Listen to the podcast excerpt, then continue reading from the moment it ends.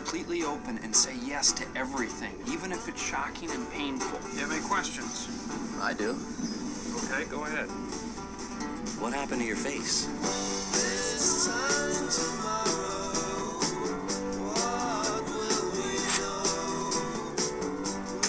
What's going on? I don't know. I guess the train's lost. What'd he say? says the train's lost. How can a train be lost? It's on rails.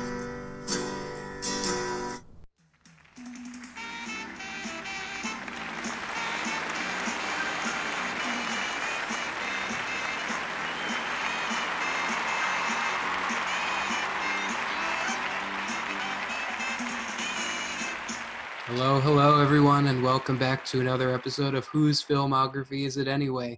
Where this week we hit the halfway mark in our Wes Anderson coverage with the Darjeeling Limited. Uh, before I introduce my co host, I want him, I uh, think we should make an agreement. A, I think we should record the best podcast we could possibly record. B, we get deep into the movie, The Darjeeling Limited. And C, we find new things that we never even thought possible about this movie. Can you agree to that? Um, I can agree to that, Stephen. Okay, good. With me, as always, is my co-hosted friend Josh Page. Um, thank you, Stephen. Thank you for another lovely introduction, as always. That was really kind, really kind words of, of you. Thank um, yes, Stephen, we've made it to the halfway mark. We should give ourselves a pat on the back. Um, for any of the folks listening, thank you for sticking with us this long. We've, we've made it. Um, wow. Yeah, we've made it. Holy smokes. I I can't believe it either. It's really something. How did we get here? Whoa. How did I get here? I this whole quarantine year has just, you know, it's one of those. I, I guess we're all going through like Stockholm syndrome of some sort. You know, it feels like forever in the moment, and then you look back and you're like, wait, it's already it's already August. When? Yeah, I mean, time is very strange. Um, as we've said off the air, um, it's uh, with cinema kind of being on hold. It's kind of like weird because you and I live vicariously through cinema, you know. So it's kind of like without without without going to the movies and without these new films, it's kind of like time in a weird space. I'm so used to us having conversations about like, oh well, here are the movies coming out in the summer, and now we got these movies coming out starting in the fall, and it's like we kind of like have our own little we've always had our own little schedules and so it's kind of just in quarantine it's kind of like everything's frozen so we're kind of just living in whatever realm we're living that normal people do Yeah, I get if a Marvel movie doesn't come out, is it still summer? I, it can't be Can't it can't it can't be i mean i, I saw the trailers for for black widow And New I- Mutant, and new mutants i which saw is coming out any day now. and I saw a third or fourth trailer or TV. They released the fourth, the first two minutes they did. Yeah. So at this point, um, we've made more progress to seeing New Mutants uh, than we ever have. So I mean, I don't know, man. I, they're teasing me. They're making me feel like it's summer, but apparently it's going to be August next week, and for our time recording. what boggles my mind more than anything, and I don't mean to bring us down like a New Mutants rabbit hole, is ne- now the director Josh Boone is talking about how he wants this to be a trilogy, and I I, just read that the other day. don't understand. It took him what how many years to get this movie even to the point of possibly coming out? we've talked about this. I don't know if it's on air or not at this point. I don't care. We the first trailer came out in early 2017, so this has been on the on the bench for at least three years. Let's So uh, Darjeeling Limited, folks. let's get back to the Darjeeling Limited. How about that train? How about that train? Let's ride that train. So, Josh, tell me, what was the first time you saw this movie? Well, I'll keep the themes going. Uh, during my college years of discovering Wes Anderson as a person, uh, I went back to watch his films chronologically, and um, after uh, Life Aquatic, I stumbled upon uh, Darjeeling Limited. Well, that would make sense because that was his next movie. Yes, so I watched it, and uh, it was a period of my life where I was younger and experiencing Wes Anderson for the first time. I uh, This is quite the exciting story, Josh. I can't wait for the movie about how you saw this movie. I am very excited for the biopic of me sitting there with my giant headphones. Uh, I have no real memory beyond that, but I know I was in college and it was wonderful. But Yeah. please, please tell me how. Uh, tell me. My- this, this was new. This is new for you, right? I was about to say my first experience with this movie came last week when I watched it for the first time. Wow. It was uh I don't mean to jump on uh my final thoughts too No, much don't. here, so I'm not getting into how I felt about the movie. Yeah, I'm just don't. going to say that watching this movie kind of reminded me of when we watched uh Insomnia for Christopher Nolan I'm simply said because they both feel like the lost children of the respective directors. I was gonna save those exact words for my final thoughts, but let's save those for the final thoughts. But yes, please continue. No, that's uh, about it. I watched it, and here we are. Here we are. Incredible. These are incredible backstories that we have. this is as as incredible as it gets. This I is mean- as, this is raw and deep and real right now. We're in the thick of it. But uh, so then, since neither one of us has too exciting of a story, why don't we jump into the actually instead of going into production and pre-production of this movie, let's first talk about uh, Hotel Chevalier. Xavier. Xavier. Please take it away. The short Uh, film that I did not see. Yes. Uh, Josh just said it. He didn't see it, but I watched it. It's the sh- it's technically a prequel to the Darjeeling Limited. Uh, it is a. I have no notes about it, so I'm not giving a formal breakdown of this movie by any means. It's but essentially it's about uh, Jason Schwartzman's character in Paris before he leaves for India, and how his ex girlfriend Natalie Portman comes to visit him. Oh, okay. It's about the night that he is talking about in the movie. In the movie, he says, We spent 24 hours together. This is the 24 hours they spent together. Oh, that's interesting.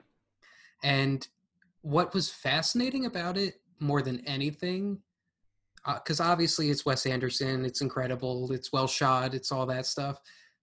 But what was so astounding was just Natalie Portman in it, because one, you could tell this was right after she did V for Vendetta, because she still had the she was growing her hair back. Her hair was shorter than mine is currently. Not that anyone can see me right now, but Let the record show it's short but getting longer.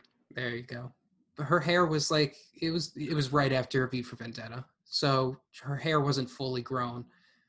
And she doesn't get completely naked in the movie, but it's something that I was shocked for her. It reminded me of the SNL skit that she did, you know, where The she rap. like the rap that she did where With she Andy, like with the Lonely Island. Yeah, yeah, yeah. yeah, where she has to like reinsert how much of a badass she is Yeah, yeah, yeah. this made me just like remember how much of a badass she was pre i guess yeah pre pre thor yeah pre thor Natalie Like- Portman's one of my favorite actresses, uh, just in general. She's just incredible. So she to me is very hit or miss sometimes i think that she's an incredible actress when she cares about the project she's in Oh, absolutely. I mean, the differences between V for Vendetta and Jackie are versus something like um, Thor or um, say it just uh, say it star no, no. wars Oh, I wasn't gonna gonna say.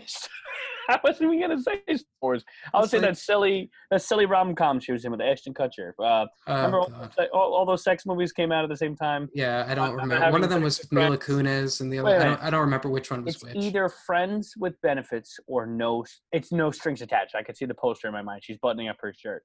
yeah Um, so there's a difference when Natalie Portman cares and doesn't care. Um, although I will say she, I feel like she half cares in the Star Wars prequels, but I want to save all that for a, a Star Wars talk. I don't necessarily blame her entirely for No, no, no. her performance, but There's again, like you said, we'll save giving it. it. Yeah, there's times she's giving it her all, and times are she's phoning it in, and that's we'll save it all. Yeah, we'll, we'll we'll save it. We'll save it. But it, So as far as this uh, short film goes, they You're spent saying about her getting naked and getting and being badass. yeah she she was just a badass, willing to bear it all for this short film for Wes Anderson. Literally And- bearing it all. You see it all. You- Wes Anderson, you know, is the master of framing. Oh, I need details, son. These are the. These She's are the, the, like Wes Anderson is the master of being able to frame a shot. So like, you know, you don't actually see her nipple, but you see side boob and you see side ass. And you didn't tell me this when you were telling me to watch the film. I watched it earlier today before. before Oh, I thought. Oh, I, th- I thought you watched it last week. No, no, I watched Oh. it today because I, you know, we weren't taking notes on it. I figured, fuck it, I'll just uh talk. I thought we were just going to talk about like it generally.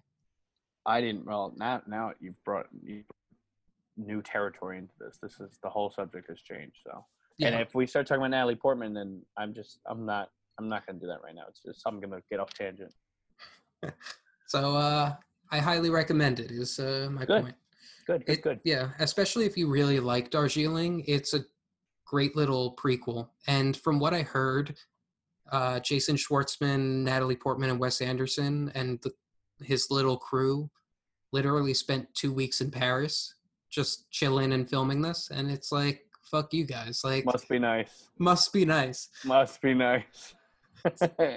Yeah, Natalie Portman, I did like a breakdown of her career for I think GQ, I think it Mhm. was, and she talked about this short, and she's like, "Yeah, I, they flew me out to Paris for two weeks. It was a nice little vacation." I'm like, "You fucking like get out of here." oh man, get the hell out of here with your vacations.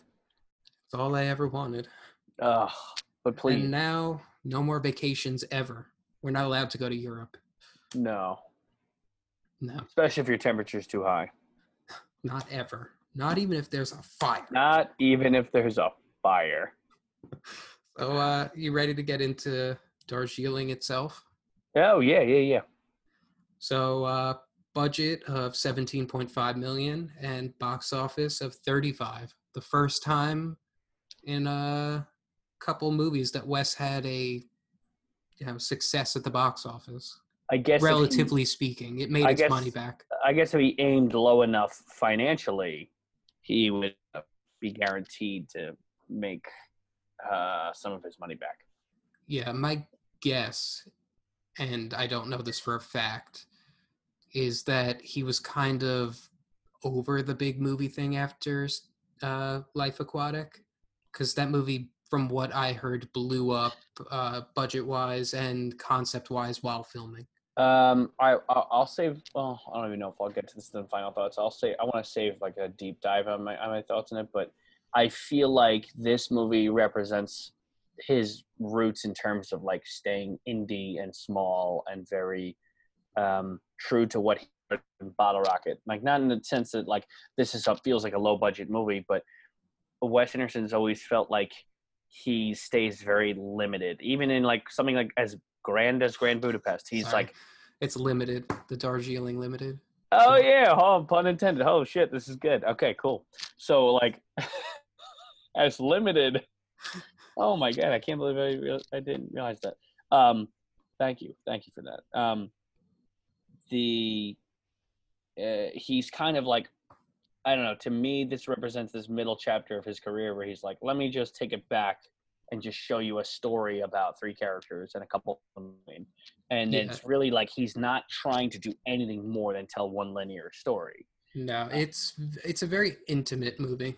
Yeah, it's very personal, and that's why I want to save the feelings on that for later. But, But uh, we could talk about the intimacy of this movie because the writers of it were Wes Anderson, Roman Coppola, and uh, Jason Schwartzman. And well, Jason Schwartzman and Roman Coppola are cousins because let's not forget Schwartzman is a Coppola. this is all part of the um, the Coppola uh, Anderson uh, family indie circle. Family tree. Yeah. So uh, prior, they had written like part of the script together uh, in different cities, and then decided to finalize the script.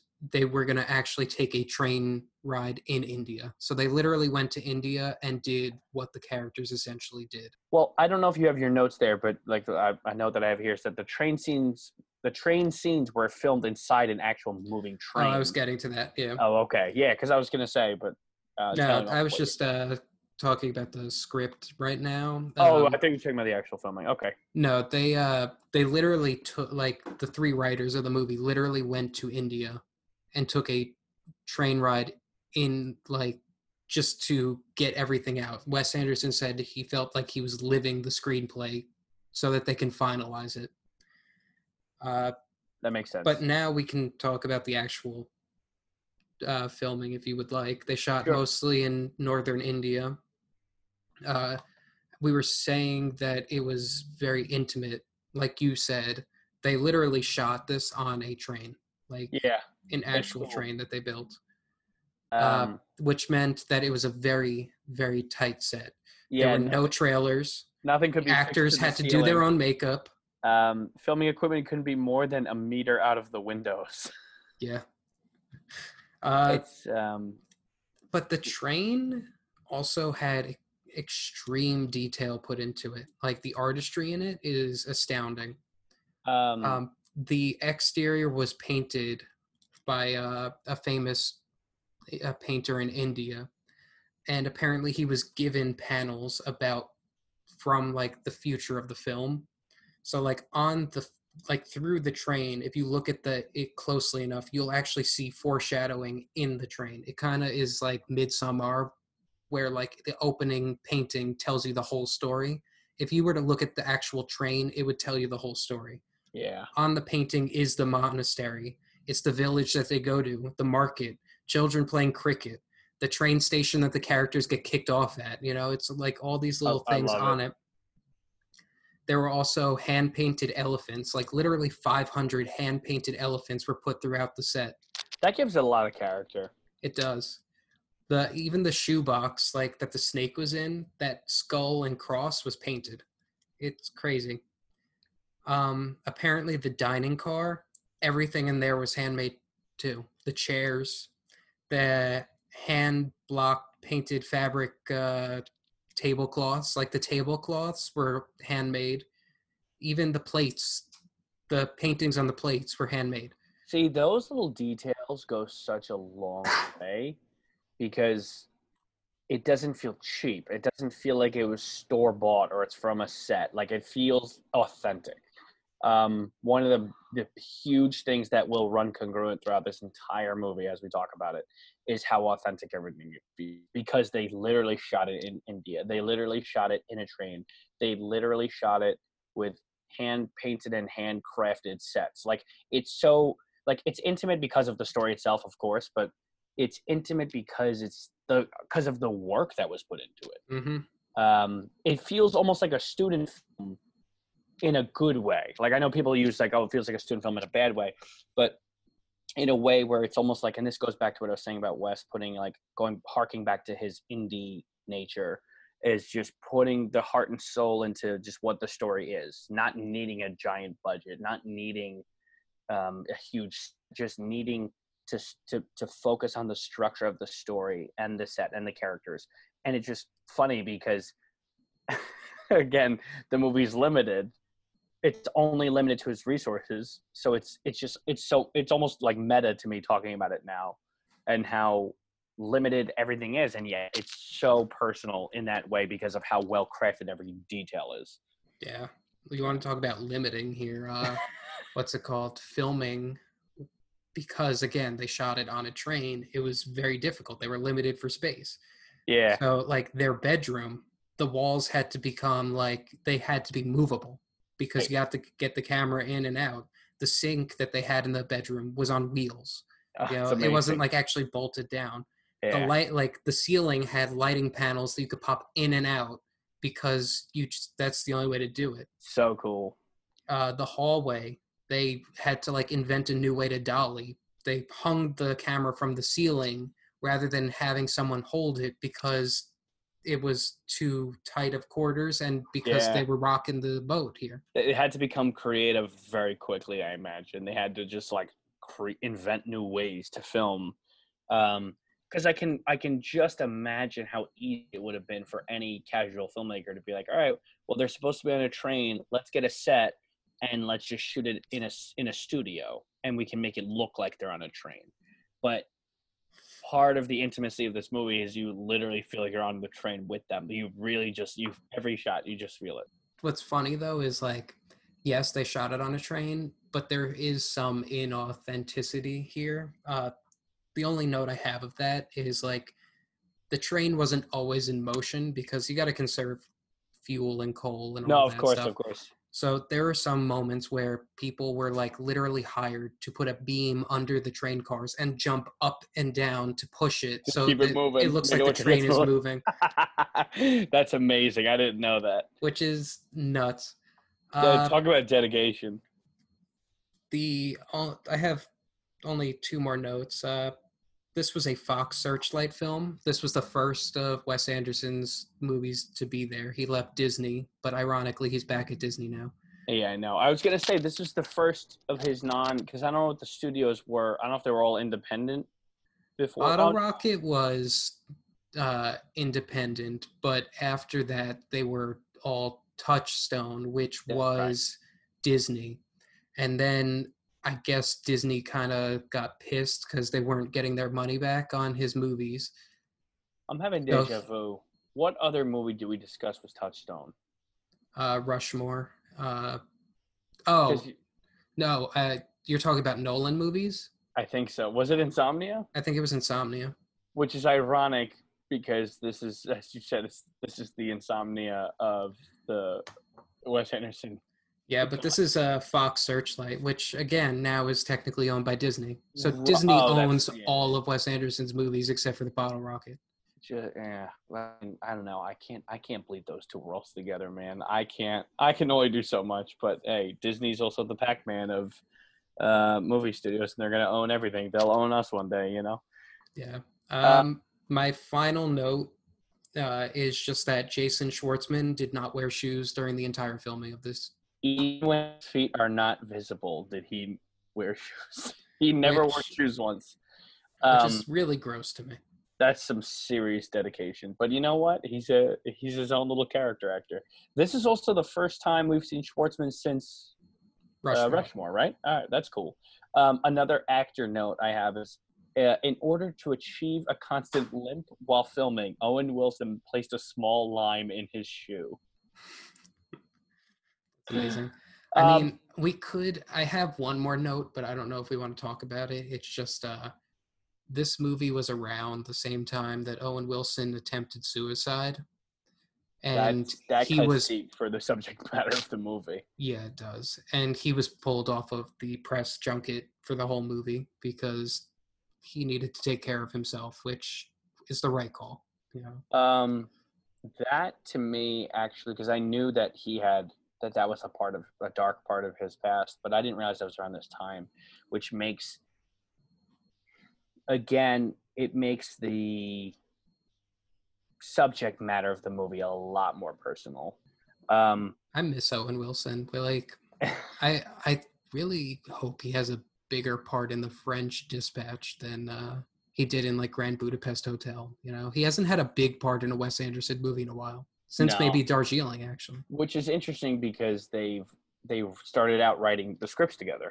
Yeah, but he's been in all of the movies, Right, of course, but he was very heavily involved. What I mean is, like, he was so heavily involved in Wes Anderson's creative process. So Oh, I would like gotcha. I come back. Um, as far as the characters go, one final note before we begin: the three brothers are apparently named after Francis Ford Coppola, Peter Bogdanovich, and Jack Nicholson.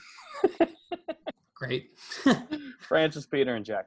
Um, well, Francis makes sense because there are two Coppolas who wrote this movie. yeah, yeah, yeah. and then I don't know where Jack Nicholson comes from. Like I don't, whatever. Good for them. But uh, I guess Jason Schwartzman just looks like Jack Nicholson. in his own way. Um, but yeah, uh, I'm I'm ready to dive in this thing when you. We got to catch this train. The film opens in a neo noir style. The businessman, Bill Murray, is in a high speed cab. Zooming through the streets of India, the cab stops in front of a train station. As the businessman makes it to the platform, the train is leaving the station. The chasing continues, but shifts vantage point. Focus switches to Peter Whitman, Adrien Brody. Peter, unlike the businessman, makes it onto the train. It's kind of weird. I mean, coming off of Life Aquatic, it's just funny seeing how small of a part Bill Murray has in this movie. Yeah, Like he has maybe two lines of dialogue, just yelling at a cab driver. yeah.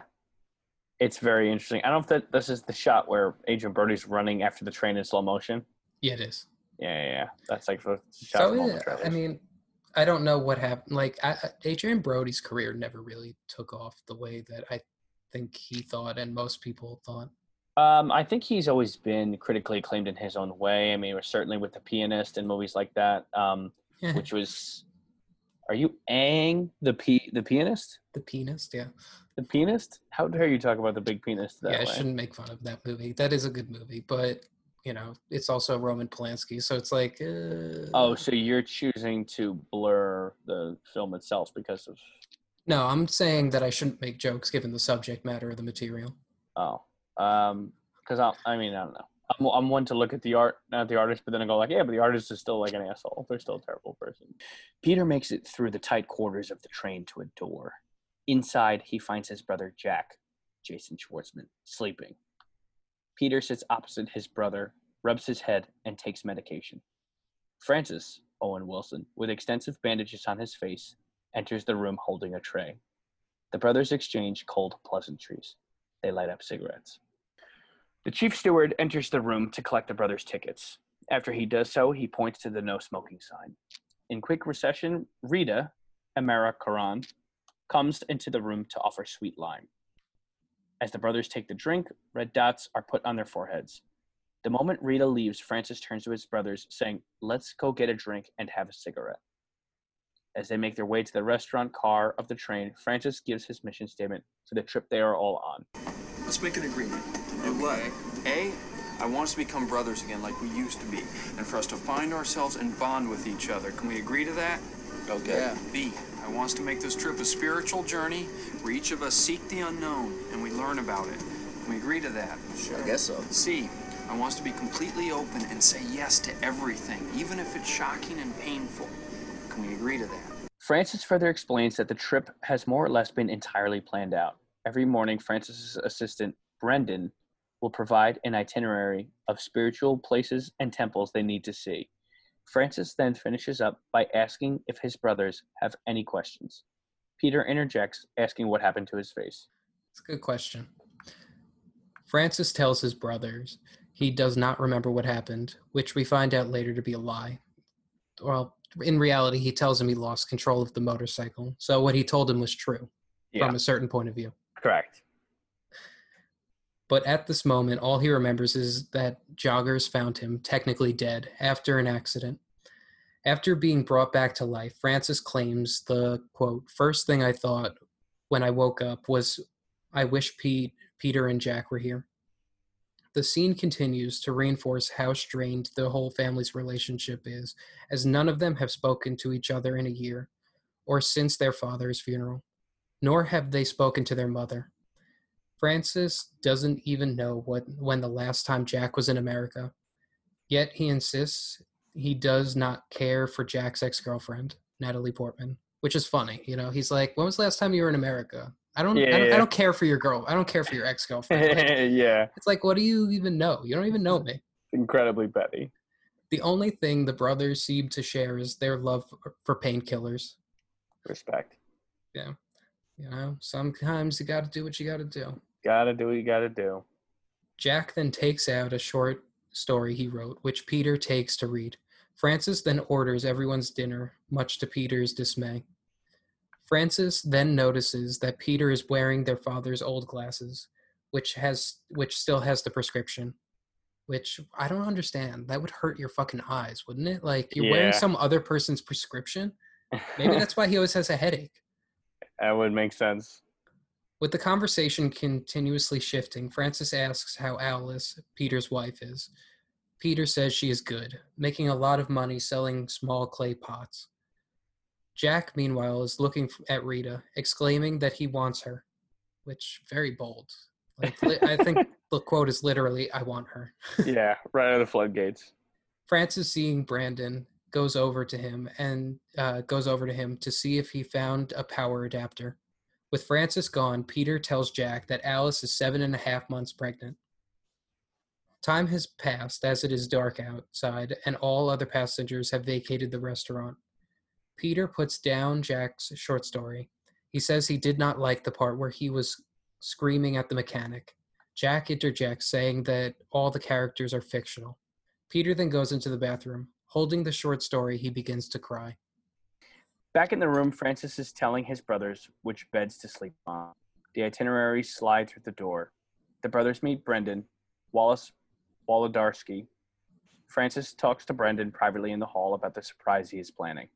While we are not made privy to the plan at this moment, Francis is emphatic that it happens, telling Brendan to call every 10 minutes until he makes contact. Also, no power adapter could be found.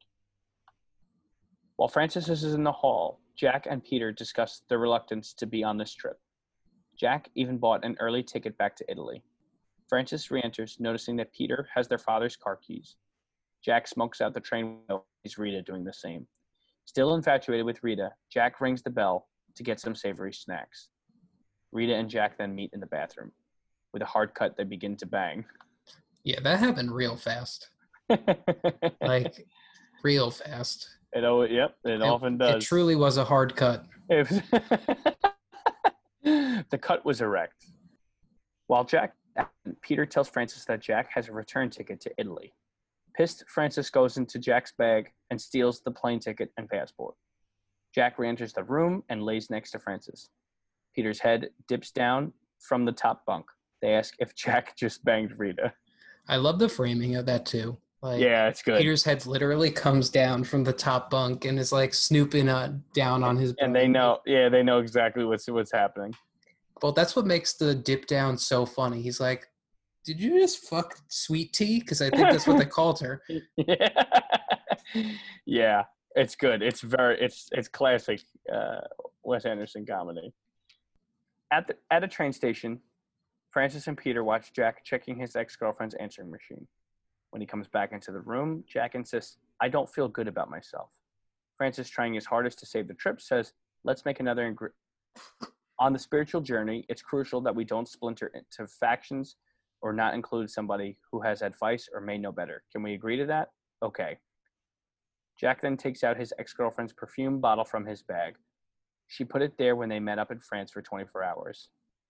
Reference to the uh, the short film. Yeah, you see that in the short film. That's great. Francis then wants to make another agreement. From now on, if you want to talk to her or check messages, you speak to us first, day or night, anytime. Can you agree to that? Jack agrees and smashes the perfume bottle. Rough stuff. Yeah, which, uh, you know, he smashes a glass bottle and you're not wearing shoes. You crazy? Yeah, it's really wild. That's crazy, man. That's literally you're stepping in, you're stepping on glass and then chemicals that will go in your open wound. That's just not a good idea. But hey, I'm a hypochondriac. yeah. The next day, the train has stopped and the brothers make their way to the market. Francis is still looking for a power adapter. Peter buys shoes and a snake.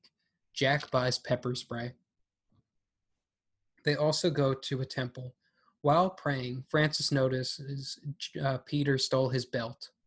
Jack begins to panic as he notices his passport is gone. Francis tells Jack that he has his passport.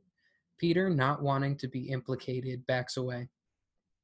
At which point, Jack tells Francis that Alice is going to have a baby. This was, to me, was like very brotherly, you know, like Peter backed away and Jack immediately knows what that means. It means Yeah. that Jack, Peter told uh, Francis about the plane ticket Absolutely. just It's because very, he uh, had to walk away. And then he tells him immediately that he's going to have a child. Uh, Peter's about to have a child because it's just, it's you told my secret. I'm telling your secret. Yeah, it's great use of direction in terms of um, the classic showing, not telling. Yeah. It's like the fact that you can read their body language and you know that they know that there's something going on that's not being said is very well directed. Yeah. Peter, not wanting to be implicated, backs away. At which point, Jack tells Francis that Alice is going to have a baby. Back on the street, Francis's $3,000 loafer is stolen. which Three thousand dollars? You crazy for shoe? Rough stuff for the loafer. But the conversation quickly shifts to Peter having a child. Francis wants to know what they are not, why they are not celebrating. I don't get it, by the way. Why aren't we celebrating? Because I don't want to talk about it. Well, why not? I guess because I always expected eventually I'll get divorced, so having children really wasn't part of my plan. Okay, but you're never gonna do better than Alice. And what's the point Why'd of you getting expect married? to get divorced? I don't know. I love Alice. Maybe it relates to how we were raised.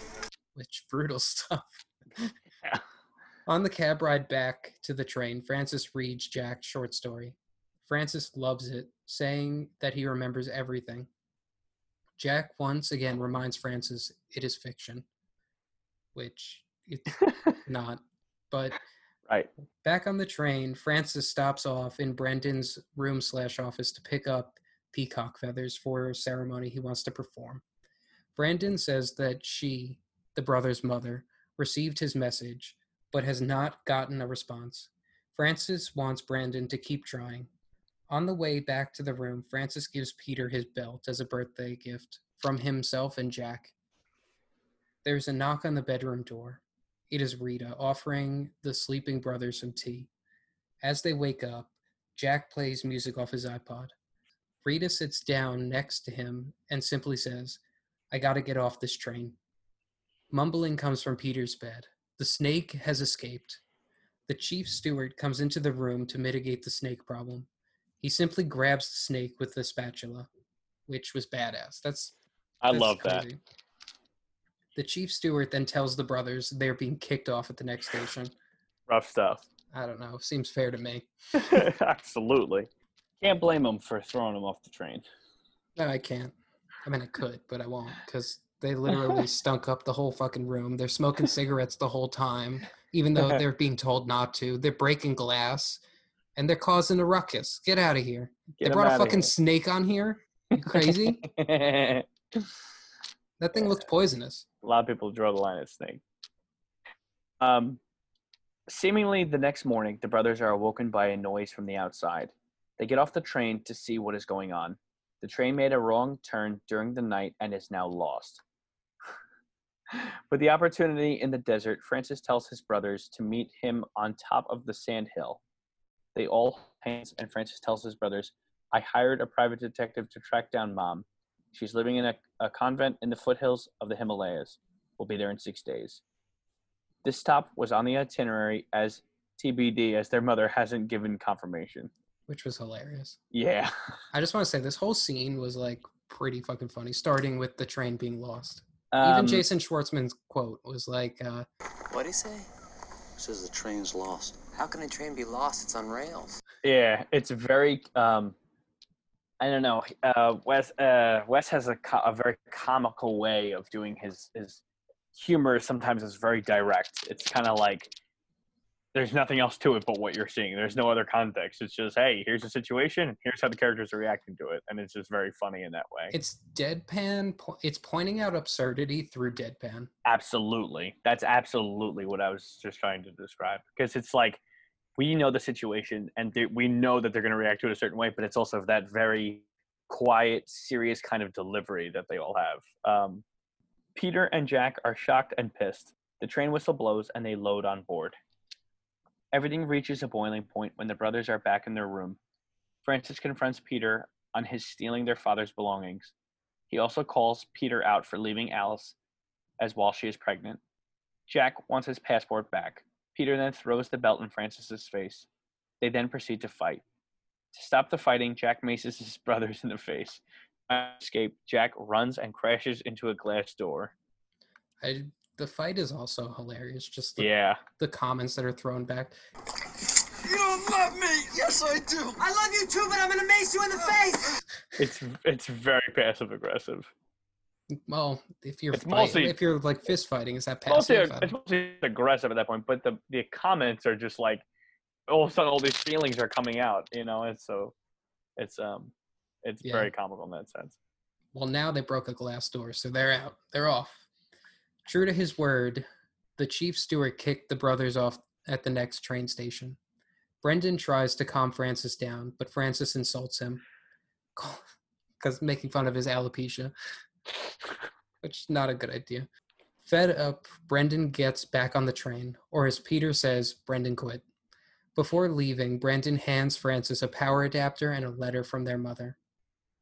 Meanwhile, Jack walks over to Rita's window to say goodbye. She, for some reason, is crying. As the train departs, the brothers throw rocks at it. Which, again, I, I don't know why Rita was crying. I like. Um, did she like Jason Schwartzman that much? Like, is she just hung up on those American boys? maybe? I'm the only thing I can come up with is that Jack represented a possibility at a new life for her. Yeah, I mean, there's not enough backstory peppered in there that. Well, that's why I'm saying I don't understand. Like, she wants to get off the train, and maybe she thought Jack was her way off the train. But was it Uh, because she cared about Jack, or was yeah, it I, just? I don't know if it's a comical like use of someone being you know head over heels for someone else was leaving them because that's been you know it's been done so many times, um, but there's not enough there to go off of. So Yeah, that's what um, I'm saying. It it just seemed off to me. yeah, They read the letter from their mother. She says that now is not a good time to visit, as a tiger is loose in the village. As it as it is the dead of night and they have nowhere to go, the brothers set up camp. They get high on painkillers and try to perform the ceremony with the peacock feathers. But only Francis did the ceremony correctly. Peter still has his his feather. Grasping for straws, Francis starts, "Let's make another agreement. We'll come back here in the spring when he is interrupted by Peter, who insists they're never coming back. Which I wouldn't want to go back either after all that shit. right. Ever after everything they've been through. The next morning, the brothers are following a canal. They stumble across three children who are on a raft trying to bring supplies across. The raft snaps and the children hold on for dear life. The brothers snap into action, jumping into the canal. Jack and Francis quickly save two children, Peter trying to untangle the third.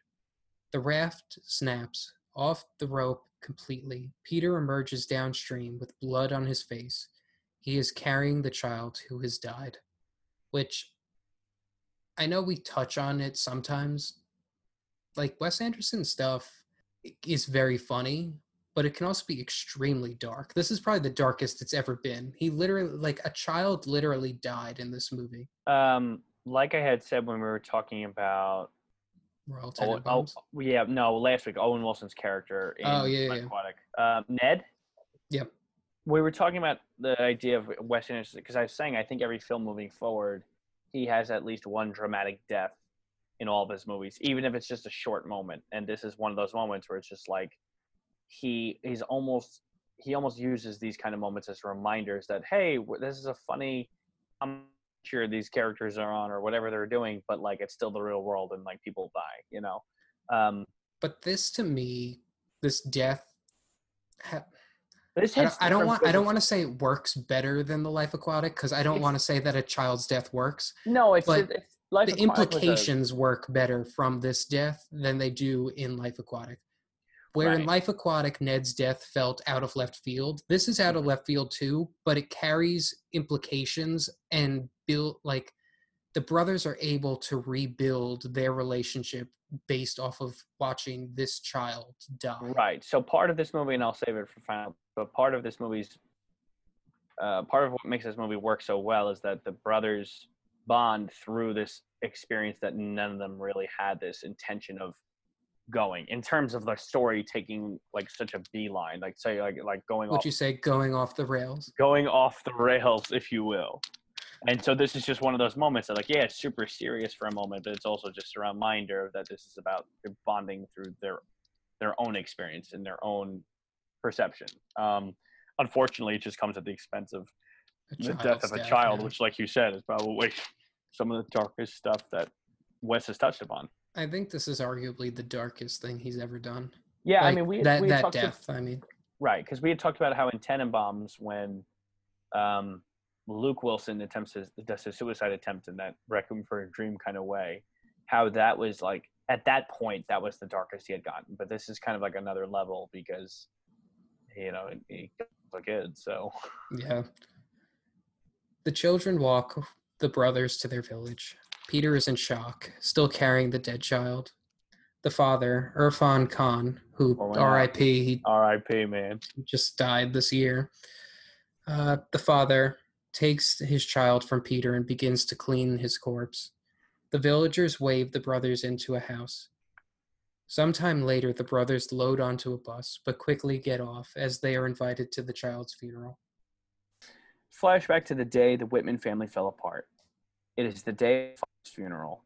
The brothers are in a limo on their way to the funeral. Alice, Camilla Rutherford, tells the brothers that they're all grief stricken. Before going to the church, wants to make a detour to the Luftwaffe automobile. which is also the name of Jack's short story, The Luftwaffe Automobile. Oh, that's cool. Uh, to pick up their father's car. When they arrive, the brothers. I just want to say that's why we know it's not fiction. Like it's literally named after the mechanic shop Yeah. that their father's car was at and had the cat his brothers in it. So like he may have changed the names, but it was not fiction. No, absolutely not. Um, when they arrive, the brothers take over the shop, busting into the mechanic shop asking for the car. The mechanic tells them that the car is not ready yet, though he has had it for three months. Peter goes into the office, finds the keys to the car, but the battery is dead and the car will not start. Jack is going through the suitcase in the trunk. Francis gets a phone call from Alice. She says that the funeral starts in 10 minutes and that their mother will not meaning no one in the family will be at the funeral. The brothers, in a hectic daze, try to take the car by pushing it out into the street, which nearly causes an accident. Finally, realizing the car won't start, they load back up into the limo and head to the funeral. Francis decides to not tell his brothers about their mother. Francis puts his arm around Jack. The scene transitions back to the present day funeral in India with the brothers in the same pose. Everyone in- in attendance is in all white. The funeral pyre is set. The next day, the brothers silently load onto the bus. Yeah, that was a good transition It's from good. That, uh, yeah. the past to present because their brothers are literally in the exact same pose from past to present. I love it. The whole the whole visual um segue of it is is really it was really well done. the brothers go through extremely lax airport security, which I don't. It was like literally the most lax airport security I've ever seen. Each brother makes separate phone calls. Francis tries to rehire Brandon. Jack calls his ex, and Peter calls Alice. Brenda did say no, like he's not coming back. Mhm. The ex will meet Jack in Italy, and Alice had no idea Peter was in India. Francis returns the belt to Peter. They go into the bathroom for a shave. In this moment, Francis decides to cut off the bandages from his face. After which, he whispers, I guess I still have more healing to do. Which, no shit, scars all over his face. You're literally wearing literally every bandage.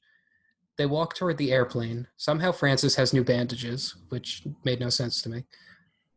The conversation is not heard over the propellers of the plane, but the brothers rip up their tickets and leave the tarmac. The brothers are all on a motorcycle with their luggage on a car behind them. They arrive at the monastery that their mother lives in. Patricia, Anjelica Huston, who for some reason is holding a Thomas Jefferson book, comes out uh, comes outside to greet her sons. You know that Wes Anderson is that kind of director where everything has meaning. So I just there had to be meaning to her holding a Thomas Jefferson book. I imagine there's a lot more backstory to all these characters that is trimmed from the film. I mean, Yeah. we don't see we it's but Anjelica Huston isn't even revealed until this moment, correct? You Or is it hear the her first- voice uh, when the boys are reading the letter she wrote them, Right. but this is the first time we actually see her. Right. So I don't know if it's. I imagine like someone like Tarantino or Scorsese or whoever like sprinkles so much detail into their frames. Um, I imagine had a lot of backstory. Well, that's why Uh, I'm saying I feel like Wes Anderson is up to that caliber. So the Thomas Jefferson book was just curious to me. Yeah. Maybe he was saying something about her, her status amongst the children she's teaching. Maybe it was about because it can't be about religion. Thomas Jefferson was not a religious person. He, in fact, he is famously he famously writ, uh, wrote rewrote the Bible, getting rid of the word God. Mhm. Like, so he um I don't know. he wrote the um what is it? Uh, we hold these truths or whatever, so that all The men are Declaration of. Independence. Yeah. that line yeah no i understand but that that's that that whole i i don't know if it's that whole concept that she's trying to get in touch with because like you say it would make more sense if she was reading something more religious something whatever like what or you know if it was something that would make sense to the vibe of this movie's cultural sig- spiritual significance Yeah. um so it's kind of strange i don't i don't know it, it is de- it definitely stands out as you as you think but um I don't know. i don't know Uh, the mystery Patricia asks what happened to Francis's face. It uh, Patricia asks what happened to Francis's face. It is here we learn he crashed his motorcycle on purpose. It is also learned that he, there really is a tiger on the loose, which is pretty funny. The brothers attend their mother's church service. Everyone is in bed. Patricia does exactly what Francis does and takes everyone's breakfast order without anyone responding. Which, you know, it's always it's interesting when you get to Patricia because you see just how much like her Francis is in Yeah. every respect. He takes people's orders without really even asking. You know, he asks, but he knows. He goes down the list. He's like, all right, let's make an agreement because we're about to get to a part where Patricia does that mm-hmm. you know so i understand why peter in the beginning called francis out on like don't order for me because it Yeah. feels too much like their mother. It feels too much Yeah. like what they're familiar with. and it's clear that they have mother abandonment issues Mhm. and it's only going to get worse later on Yeah. There's an awkwardness to in the room. Patricia trying to project that the idea everything is fine tries to leave the room but her son stop her. I felt like what patricia was doing in this moment was like i'm not saying it was right i'm just saying it was very human where you know sometimes you're with people and you don't want to say you don't want to talk about the elephant in the room like at all. So you try and make small talk or bullshit conversation Sure.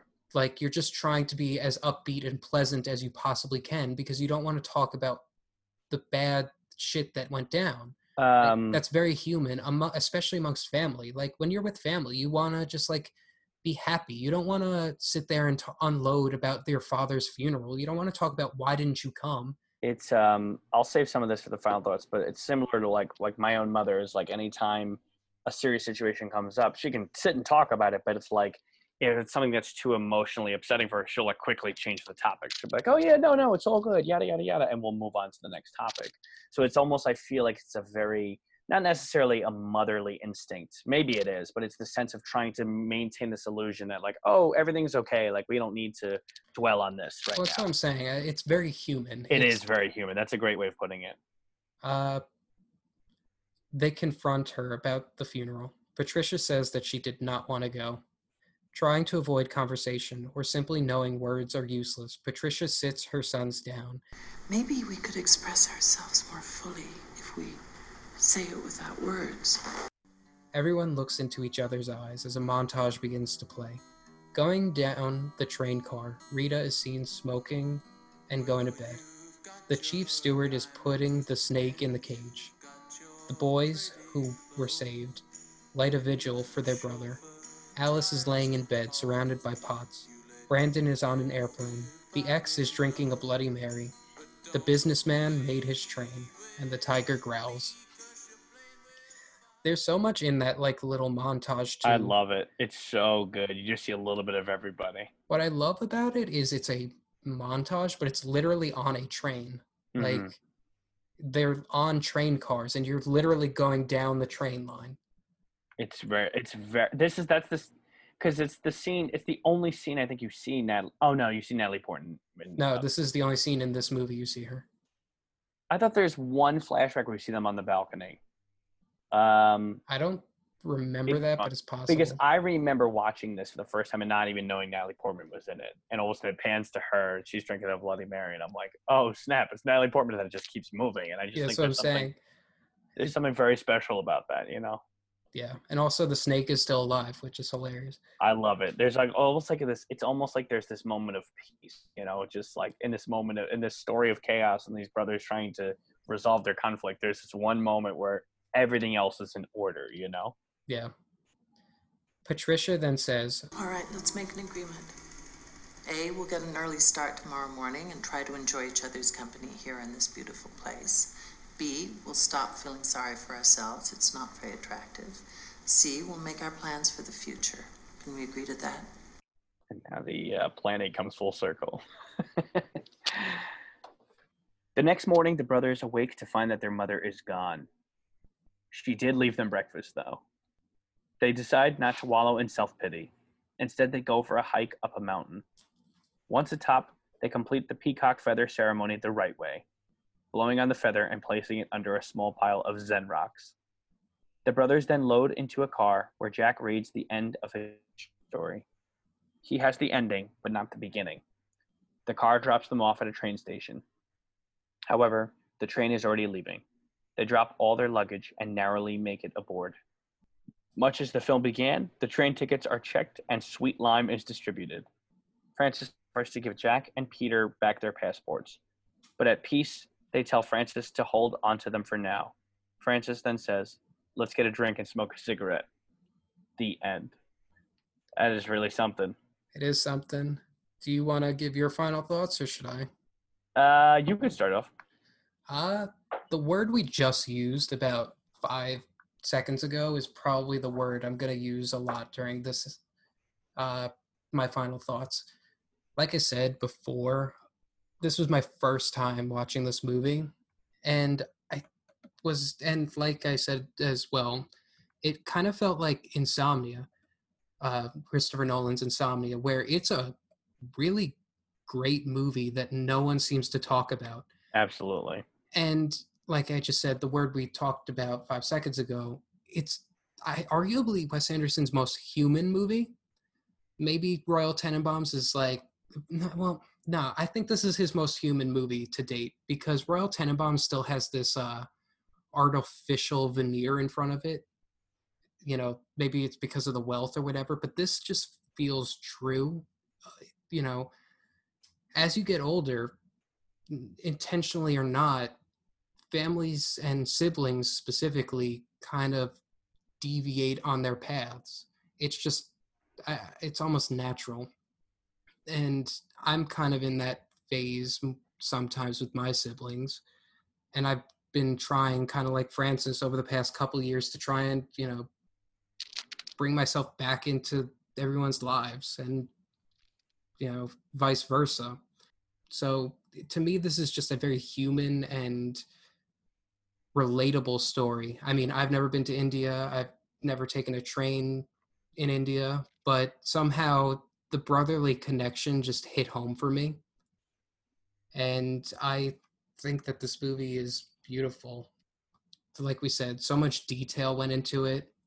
The writing, I think, is immaculate because it, again, it's a small, intimate, contained story. So there's not much room for plot holes or fucking up in any of that regard. It's just a very tight, intimate, human story that I very much appreciated and liked more than I thought that I would.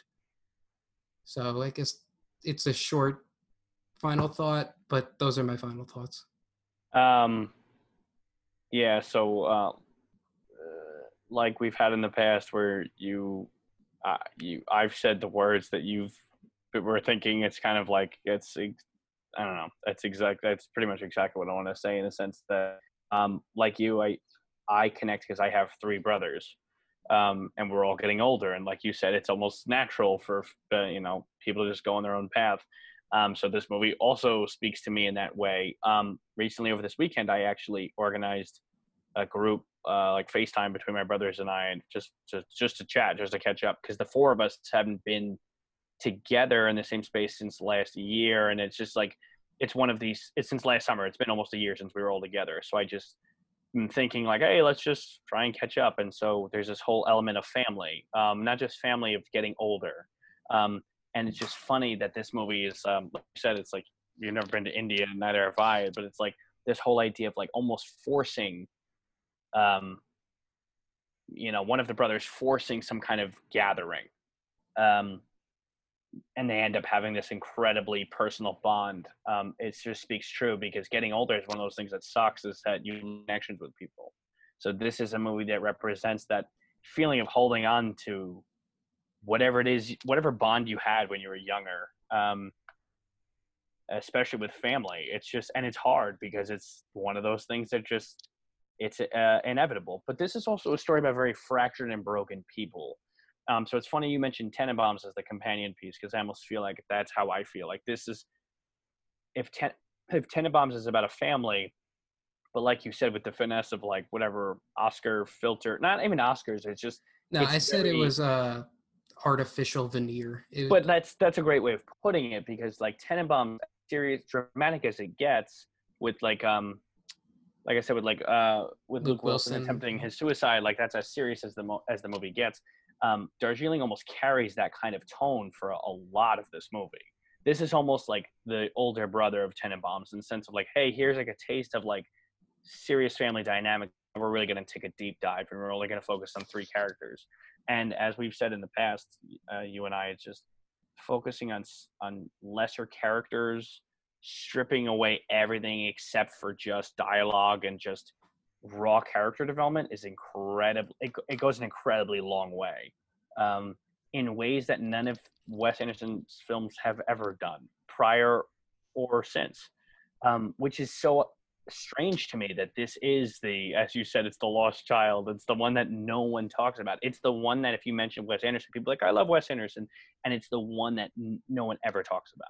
So it is like Insomnia, and then it's like I don't understand how it felt flew under the radar because it is an incredibly moving and um, effective movie. Um, it's not even just that like oh i think it's great but like it's definitely personal in ways that none of his films that we've watched so far have been and it's funny because after this it goes right back to a swing that's very similar to life aquatic and tenenbaums where it's very quirky and fun not that this one isn't but like it's got the humor like we've said but um, something more real to this one.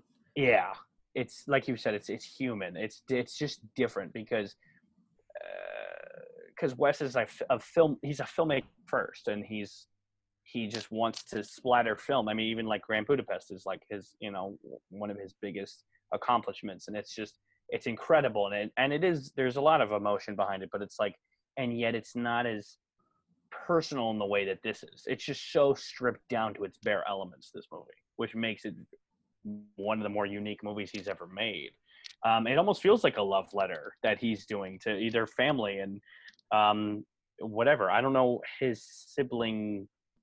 I don't know his life in terms of his siblings, but in terms of just family, it's commentary. His you know, brother is, I think he only has the one brother, Eric Anderson, Mm-hmm. and from what I gather, they have to be close. You know, Eric's artwork hangs in a lot of his movies. yeah. Eric. Oh, that's right. We've talked about it. yeah, He draws the covers for the Criterion collection. That's He- right. That's cool. He's even a voice in Fantastic Mr. Fox.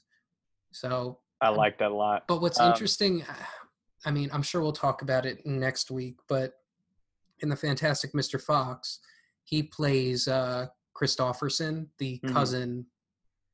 So, the cousin that uh, Ash, the child, is always jealous of. Yeah, yeah, So yeah. maybe there's something there. I don't know. but he's made it clear that, and he's done it since I guess. Well, no, not Bottle Rocket because they're not. Even though they're literally brothers, the characters aren't. It, but Yeah, um, we talked about that, how that made no sense.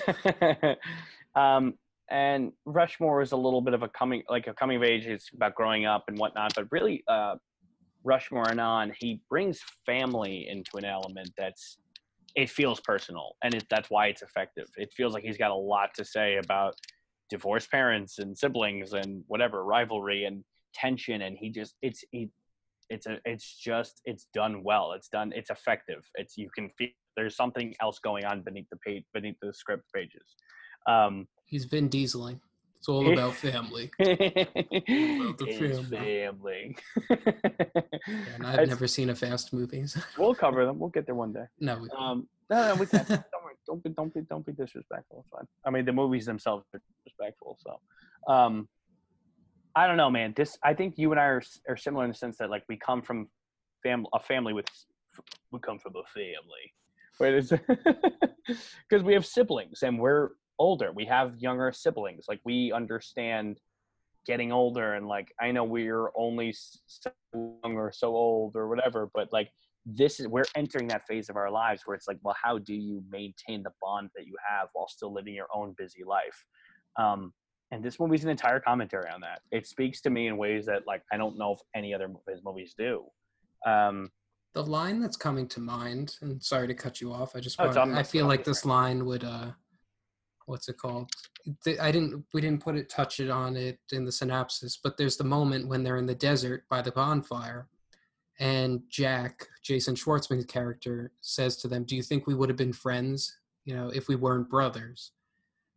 that's And poignant that's kind of what this movie is showing you like you know can you be friends with your brother or are you Right. just like bound Yeah. to be with them because you are blood related to them. Right. It's, they're uh, all so different in their own way that you can't imagine that me maybe they would have similar relationships if they had just met coincidentally. And it's just it's just very it's very strange because it, it the whole concept of family and whatever that means to Wes Anderson it's it's it's rung clearer in this movie more than anything else you know? It's yeah I don't know man. It's shit. Deep shit. All right. So uh that's our final word on darjeeling. Deep absolutely. shit. Deep shit my man. Do you uh want to give your pick of the week? Yeah, yeah, yeah. So, um, going with a train theme, I'm gonna go with the planes, trains, and automobiles. I, uh, you know, the one um, a very different take of a road movie, but um, a slapstick nevertheless. Um, that's another one that's it's John Hughes. It's comedy, um, but it also has these very uh, scarce moments of drama. Um, uh, and really an unlikely bonding between two very different people. Um, it's mostly a hilarious movie. That scene that they famously parody on Family Guy, where they're about to die and head on coming to head on And traffic, and turns then to the devil there's the Flash, and they turn into skeletons, and then he turns John Candy turns into the devil. Like that, actually, like it cracks me up every time.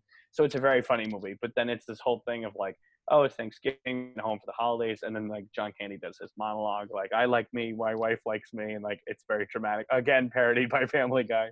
Um, but um, it's just a very funny road movie with just enough touching elements to it that it's like it's heartwarming in its own way. And Steve Martin and John Candy have incredible and in a way i feel like that is john hughes's bastard movie it's really and that's yeah that's another one You No, because it doesn't hit normal John Hughes like high school angst. This is like grown people who are adult- like yeah, yeah, yeah. doing a grown adult thing compared to the rest of John Hughes' filmography, where it's either high school or a child who's home alone. There's no in between. So all of a sudden, you've got this story about two grown ass adults who are traveling together, and it's it's very funny. Um, it's yeah, it's not that it's underrated. And people, it's got a it's got a following. People love it, but it is different from signature John Hughes, and I think that's what I love about it. Good pick. Good pick. Yeah, but let's please uh, let's unveil yours. My pick, I'm actually gonna flip it kind of and recommend a documentary this week. I'm gonna say, "Won't You Be My Neighbor." Wow. It's as close to a hug that I want to get to in possibly the next like year or so. That's that's pretty deep stuff considering hugs are forbidden or Well- frowned upon. well, that's what I'm saying. This is as close to a hug as I want to get for the next like year. Oh man. It's just such a beautiful beautiful documentary about a man who we need now more than ever. Someone who can just talk to some, your soul and say, you are important and you are special just the way you are. That doesn't mean you're destined for great things. It just means that no, there is no one else like you. And it's important to hear that. And, you know, that's kind of, again, kind of coming off of Darjeeling, that's kind of what they had to come to the conclusion of. They needed to realize they can be happy and they can be who they are with one another. And that's what's most important in the world. And that's what Mr. Rogers tried to tell the world. So it's just a beautiful, beautiful documentary that was robbed of the Oscar, robbed of a fucking nomination. Screw you True. guys. Who won that Um, year? I don't. Uh, I don't remember. All I remember it wasn't nominated. Steven? You're not important and you're not special. turning against me. You've turned against me. I, Oh. the movie actually got me to read a whole book on Mr. Rogers. That's how good it Um, was. Is It's really, uh, it's very interesting that as the world becomes more cynical and more sarcastic and more negative, that we have really these last years really, really have drawn our attention to uh, Mr. Rogers. Um, yeah, I didn't care for the Tom Hanks movie. I didn't see it. I heard it's good. I just didn't want to watch it. It just didn't. I didn't buy that Tom Hanks was Mr. Rogers. Um, sure. They're actually related. That's not a joke. Like oh, they're I can't. I can't tell with you. no, they're like literally. I, I forget what the relation is. It's like third cousin or something, but they are technically related. Uh, that doesn't surprise me. So that's why Tom Hanks is so nice.